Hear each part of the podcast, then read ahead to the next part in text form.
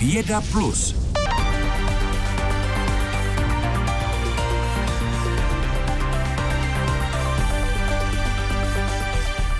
Prestižním vědeckém časopise Science obvykle vycházejí spíše vědecké články, teď v něm ale vyšel jeden otevřený dopis, vědecká výzva celému světu. Skupina odborníků napříč planetou vyzývá státy světa, aby omezili produkci nových plastů a především nastavili jasná omezení. Víc nám teď řekne Jakub Lucký ze zahraniční redakce. Dobrý den. Dobré odpoledne. Co přesně vědci navrhují? Vědci chtějí v první řadě nastavit limit pro výrobu nových plastů, protože eh, rostouce, rostoucí tedy produkce plastů je jedním z hlavních problémů. Jakákoliv opatření na snížení objemu plastů, třeba recyklace, jsou převálcována těmi nově vyráběnými eh, tedy materiály.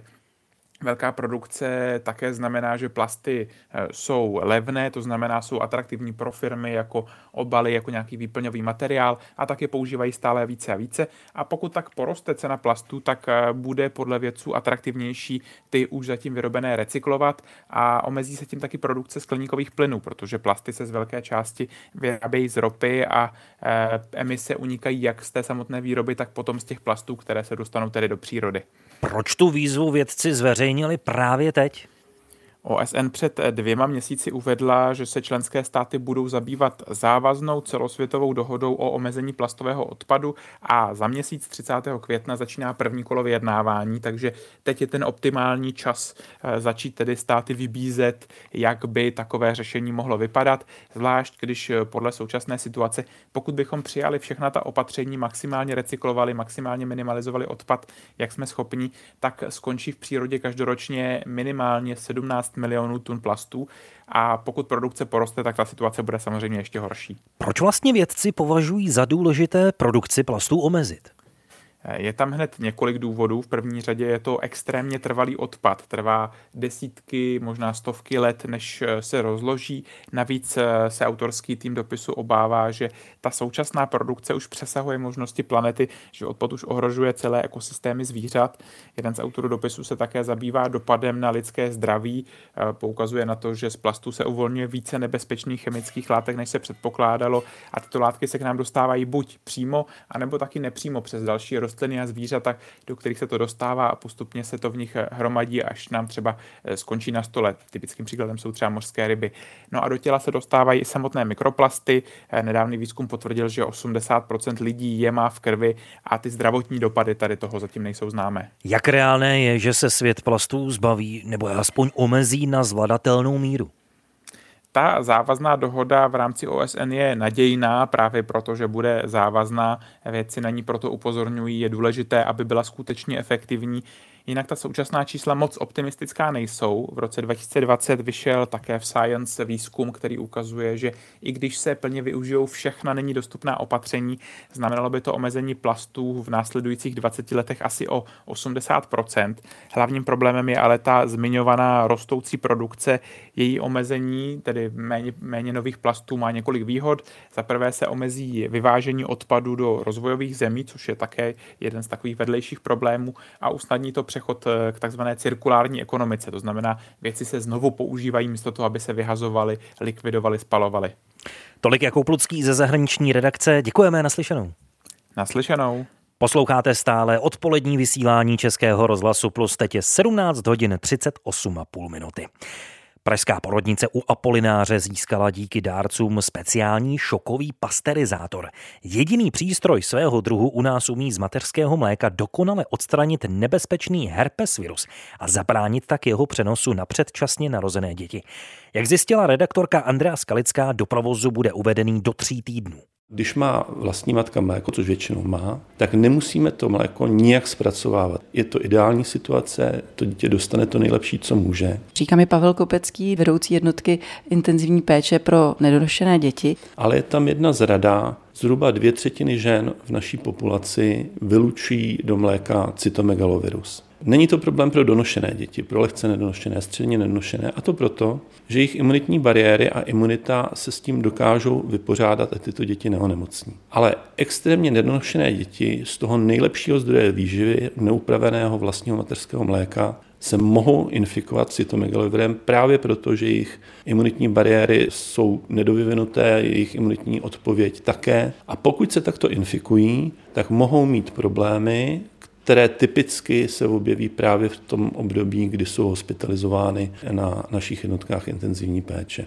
Příznaky bývají od trávicího traktu, od jater, krvetvorby, a tyto komplikace jim samozřejmě nejen znepříjemňují život, ale taky prohlubují další problémy, které ty děti v tom období mývají. My se díváme na ten přístroj, který je zatím v krabici, protože samozřejmě nějakou dobu trvá, než ho začnete používat. Ten přístroj sleduje ty nejmodernější trendy výživy nezralých novorozenců. Říká mi profesor Richard Plavka, primář neonatologického oddělení tady u Apolináře. Šokou pasterizací se snažíme udržet a vlastně zachovat tu biologickou aktivitu toho mateřského mlíka v tom nejširším rozsahu.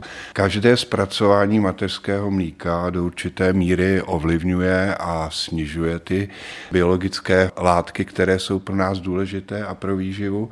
Například si můžeme představit růstové faktory, které se jakýmkoliv zásahem, ražením či jinou pasterizací ničí a tento šokový pasterizátor vlastně to mlíko rozestře po velké ploše, může inaktivovat a snižovat nálož virů, bakterií za velmi krátký časový úsek a ten krátký časový úsek těch 62,5 stupňů nestačí zlikvidovat ty ostatní biologicky aktivní látky. Dobrý den. tady dneska není panem doktorem Pavlem Kopeckým ještě vstupujeme přímo na oddělení neonatologie a půjdeme se podívat na to, jakým způsobem se vlastně ta nedonošená miminka krmí. Je to tak, že jakmile maminka dokáže odstříkat třeba už jenom kapky, velmi malé množství mléka, tak my ho nejdřív nakapeme do pusinky, zhruba do půl mililitru, a co je nad to, to dostane dítě tenkou sondou, která je zavedena z pravidla ústy, může být i nosem přímo do žaludku. Přesně kontrolujeme množství mléka, postupně velmi pomalu ho zvyšujeme a kontrolujeme také, zda je dítě schopné to dané množství mléka strávit. U extrémně nedonošených dětí je běžné, že mohou mít různé poruchy trávení, my na ně musíme přijít, musíme tomu přizpůsobit ten vzorec, ale stále máme tendenci to mléko podávat a postupně množství zvyšovat. To je jak malé miminko, ono je opravdu velmi malinké, my stojíme kousek dál od toho inkubátoru. To je holčička, která když se narodila, tak měla 480 gramů, tuším, ale teď už je jí 32 dní její přesně a váží 645? 645 gramů a přibývá už. A je to teda tak, že když miminko propouštíte, je plně kojeno? Ty fáze jsou takové, že nejdřív je dítě krmeno sondou, později ho začneme přikládat eh, matce k prsu. V první fázi je to k odstříkanému prsu, protože pro dítě, které v té době ještě ve fázi těžké nedonošenosti, je obtížné naučit se koordinovat sání a polikání a později se začíná krmit z prsu už normálně a v optimálním případě jde domů plně kojené. Říká mi neonatolog Pavel Kopecký z Všeobecné fakultní nemocnice v Praze. Z porodnice u Apolináře Andrea Skalická, Český rozhlas Plus. A u tématu materského mléka ještě zůstaneme. Hostem Vědy Plus je primáře neonatologického oddělení nemocnice České Budějovice Jiří Dušek. Dobrý den. Dobrý den. Slyšeli jsme, že v porodnici u Apolináře mají nový šokový pasterizátor. Doposud tam mateřské léko přemražovali. Šoková pasterizace je ale účinnější. Jak řešíte tento problém na vašem pracovišti? No, u nás máme klasickou formulu pasterizace, šokových, eh, šokový hm, přístroj v tomto, eh, na tomto principu také máme, ale není to tento nejmodernější, nej, nejmodernější typ. Hmm. Když to vezmeme obecně, tak kojení je pro miminko důležité, díky čemu je tak unikátní, co všechno obsahuje? Musíme se mm, mm, uvědomit, že mateřské mléko filogeneticky vznikalo velmi dlouhou dobu a je úplně nejoptimálnější pro výživu novorozenců. Obsahuje živiny, které se mm, během, mění během fáze vývoje novorozence a mění se od de facto i během dne. Můžeme najít rozdíly v mateřském mléce. A u každého, u každého novorozence tom, nebo u každé maminky to mléko má trošičku jiné složení. Právě mění se nějak složení mateřského mléka třeba i s věkem novorozence? Jo, ano, máte pravdu, mění se a prvních mléko, které nazýváme kolostrum, tak obsahuje vysoký podíl významných bílkovin, vitaminů, minerálů, stopových prvků. obsahuje imunoglobulíny, bílé krvinky, urychl a toto má významný efekt pro dítě, protože například vitamin K snižuje krvácení. Toto postupně odezní nebo se změní kolostrum na klasickou formu mléka, která obsahuje poměrně hodně proteinů Eh, a mm, s přibývajícím věkem dítěte ty proteiny se mění na energetickou složku a mm, zase nám funguje jako mm, z hlediska jiného principu. Je to unikátní systém, který během vývoje lidstva eh, zkrátka se vyvinul. Mm-hmm. Z kojení profituje nejen dítě, ale i matka. U žen se díky kojení významně snižuje riziko některých chorob. Můžete upřesnit kterých? No, toto je velmi zajímavé a de facto eh, je to Eh, výzkum z poslední doby, kdy ehm, to, co jsme už dlouho věděli, že eh, žena, která kolí, kojí, tak po porodu se jí snadněji za, eh, tomu říkáme, zavinuje děloha, čili se zmenšuje děloha, tím pádem dochází ke snížení porodních ztrát krve, z toho vyplývá, že matka má menší chudokrevnost, ale z dlouhodobého hlediska tam jsou ještě další choroby, které má maminka významně snížení, pokud kojí, a to je chrání před rakovinou prsu, vaječníků, eh, snižuje osteoporózu, snižuje riziko vysokého krevního tlaku, snižuje riziko diabetu. Takže když se na to podíváme v globálu, tak maminka nejenom, že maminku dává, ale na zpátek poměrně i hodně dostává. Některé maminky ale kojit nemohou. Obstojí vedle mateřského mléka umělá výživa pro kojence?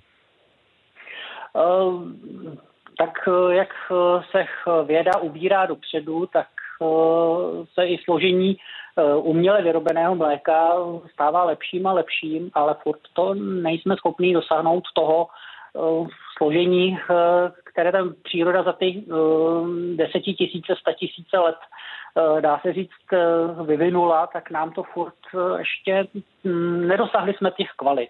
Snažíme se tomu přizpůsobit, ale jednoznačně mateřské mléko vlastní je úplně to nejlepší. Pokud maminka nemůže, tak je to dárcovské mléko, které jednoznačně u nedonošených dětí preferujeme. A pokud by nebyl dostatek ani jednoho, ani druhého, tak pak nám samozřejmě nezbyde sahnout než po speciálních formulích pro nedonošené děti. Hmm. Čili jinak obecně ten vývoj umělého mléka, umělé výživy dospěl i za ty roky tak daleko, nebo ještě, jak jste říkal, to prostě není na takové úrovni, nebo to je na dobré úrovni, ale ne zas tak až takové? Všechno je relativní. Pokud, pokud máte dostatek uh, mateřského mléka, uh, tak eh, rozhodně není dobrý sahnout po formulích, u, zvlášť u těch nedonošených dětí, kde když kolegové se zmiňovali, jak jsou, je to pro ně důležité.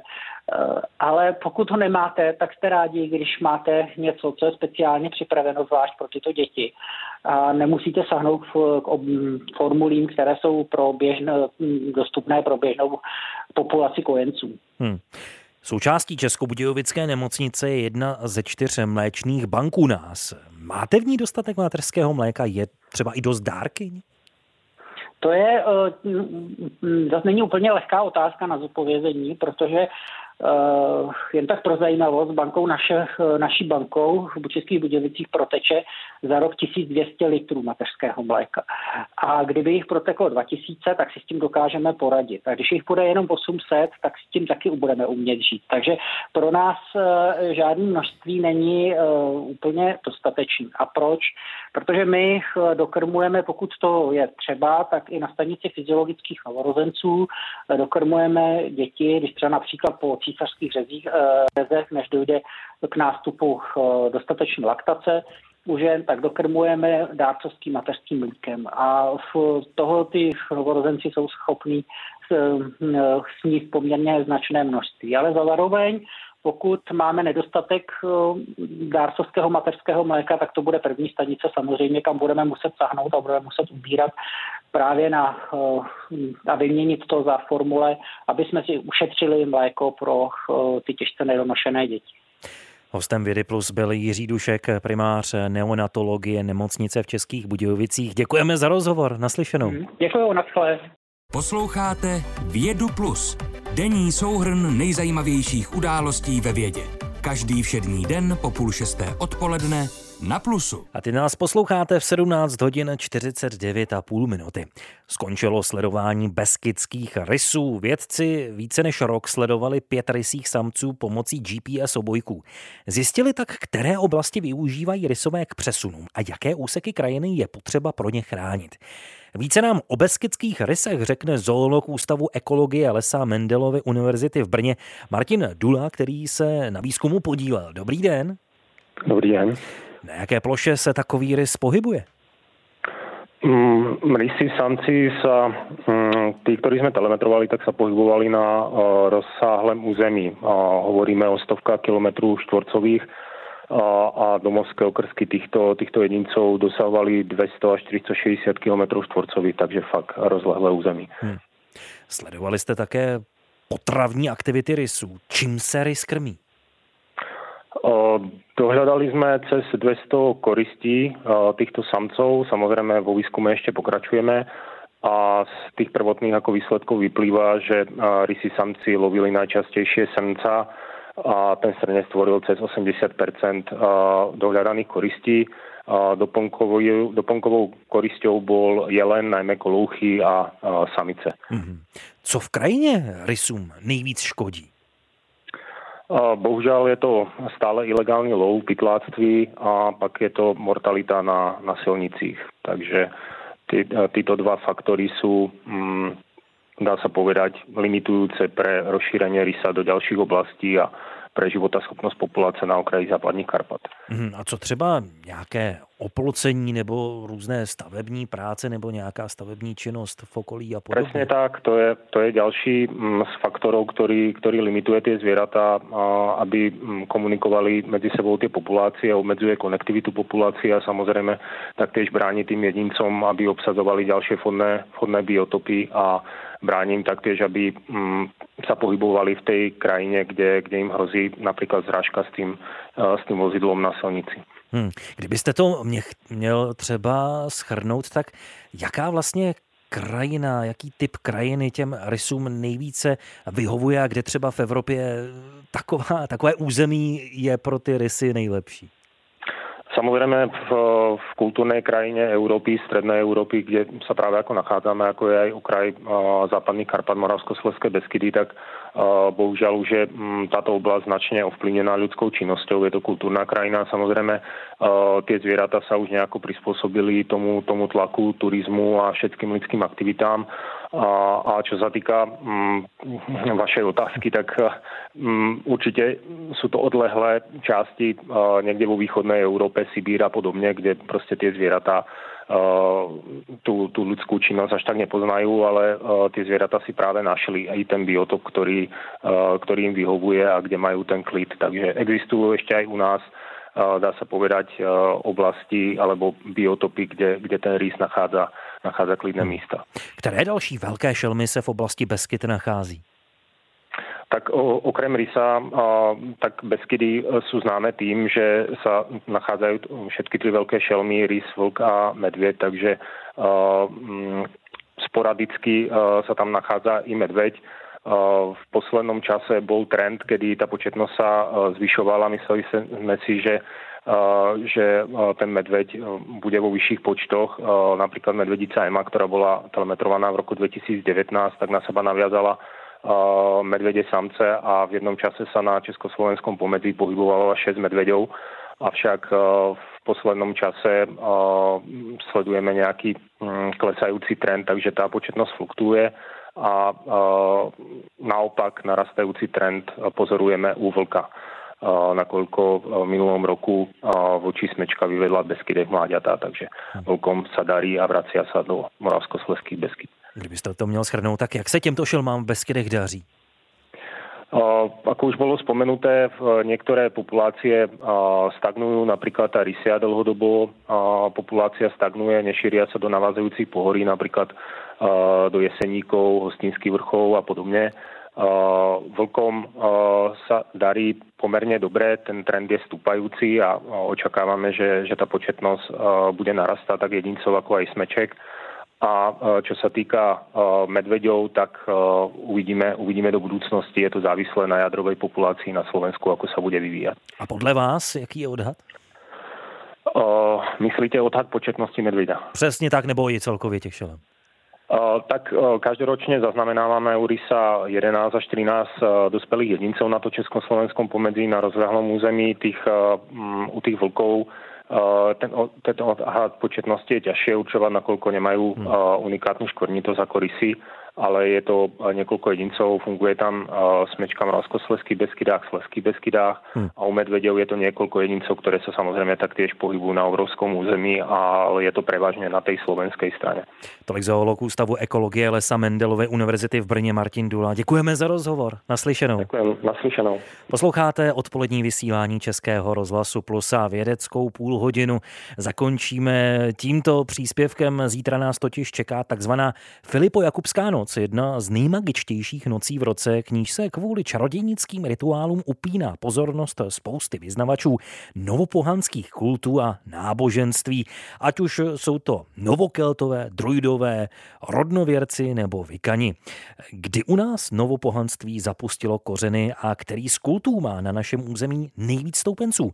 O tom hovořila Markéta Ševčíková s religionistou Matoušem Vencálkem. Novopohanství vzniká zhruba ve druhé polovině 20. století. U nás se výrazněji rozvíjí až po sametové revoluci a nejvíc potom eh, s příchodem internetu, to znamená kolem přelomu milénia. Víme, co iniciovalo ten velký zájem. Spustila to nějaká konkrétní akce, nebo to prostě bylo jenom tím porevolučním nadechnutím a tím, že lidé hledali kromě oficiálních církví a náboženství něco nového? Bylo to vlastně obojí, co říkáte. S tím uvolněním poměrů se na český trh dostala i velká spousta zahraničních publikací. Jedna z těch velice významných byla velká kniha čarodějnictví a magie od Raymonda Bucklanda, které mezi pohany neřekne nikdo jinak než Velká modrá podle jejího přebalu. Televizní produkce měla také velký vliv a filmy jako The Craft a nebo seriál Čarodějky měly také velmi významný vliv na tu popularitu eh, moderního čarodějnictví. Zažehlo to zájem víc o magii, čarodějnictví a nebo konkrétně o ty novopohanské kulty? Dá se s trošku nadsázky říct, že každý novopohan trošku začínal jako čarodějnice, jako čarodějník, jako Vikan, protože právě ta velká modrá byla knížkou o moderním čarodějnictví, potažmo o hnutí Vika. Takže to byla určitě kombinace eh, jak magie, tak toho pohanství. No a teď, když už jste zmínil to kouzelné slovíčko Vika, co vlastně Vika a Vikani propagují, co vzývají? Vika je čarodějnicko-pohanský systém. Vika je duoteistická, uctívá velkou bohyni a rohatého boha, jakož to tedy ten mužský a ženský princip. A samozřejmě ústřední pro Viku a celé novopohanské hnutí je úcta k přírodě, úcta k předkům a všechny rituály, které vidíme ve Vice i v jiných pohanských systémech, tak se vlastně točí kolem takzvaného kola roku, což je systém osmi velkých svátků, čtyř rovnodenností a slunovratů a těch čtyř dnů půlících mezi nimi. Které ty skupiny byste zařadil mezi ty opravdu rekonstrukcionistické v tom smyslu, že skutečně vycházejí z těch předkřesťanských rituálů a opravdu pevně dodržují to, co tam bylo? Nebo jsou to spíš takové všecko módní fúze, jako je třeba Vika? Jsou takové systémy i u nás, například eh, rodnověří, rodná víra, což je slovanský rekonstrukcionismus, nebo asatrů, tady severské nebo germánské nebo pohanství. Já jako laik jsem vnímala inklinaci ke keltským kořenům. Máte proto vy jako odborník nějaké vysvětlení? Je to pravda, že fascinace keltstvím byla u nás vždycky silnější než třeba to slovanské pohanství. V tom jsme trošku výjimeční. Polsko, Slovensko, pobaltské země, Rusko, Ukrajina, tak tam všude je nejsilnějším novopohanským směrem právě ta rodná víra, tedy ten slovanský rekonstrukcionismus. Kdežto u nás to slovanství nikdy nebylo až tak významné. Vy jste mi říkal, že ty skupiny, které jsou organizovány rodnověřím nebo rodnou vírou, jsou neuvěřitelně silné i v rámci současného společenského dění. Příkladem může být i e, ta aktuálně probíhající válka v Ukrajině. Už v té předchozí fázi po obsazení Krymu a propuknutí války na Donbase, tak e, jsme mohli pozorovat na obou stranách toho konfliktu celé vojenské jednotky, které byly čistě složené z rodnověrců a měly vlastně náboženskou agendu a následovaly náboženskou agendu, ať už e, jakési panslovanské myšlenky, a to jak na té proruské nebo ruskem podporované straně, tak na té straně ukrajinské, což je velice zajímavý konflikt vlastně dvou totožných náboženství proti sobě. Na té straně těch ruskem podporovaných separatistů například existoval takzvaný Svarogův batalion, což byl ve své době velice silný pluk, který čítal v době největší slávy 12 lidí. A všechno to byli vyznavači rodné víry, kteří dokonce na dobitých územích vstyčovali sochy boha Peruna, bohyně Lady a celé novopohanské chrámy. Stejně tak na druhé straně dnes tak často skloňovaný pluk Azov, který také byl z velké části tvořen slovanskými novopohany, který také měl do velké míry náboženskou agendu. Když říkám náboženskou agendu, tak tím na obou těch stranách toho konfliktu myslím přesvědčení o jednak o nějaké panslovanské myšlence a toho, že prostě slované jsou jakýmsi duchovním vůdcem lidstva. Akorát se tedy lišili v tom, kdo má být tím duchovním vůdcem.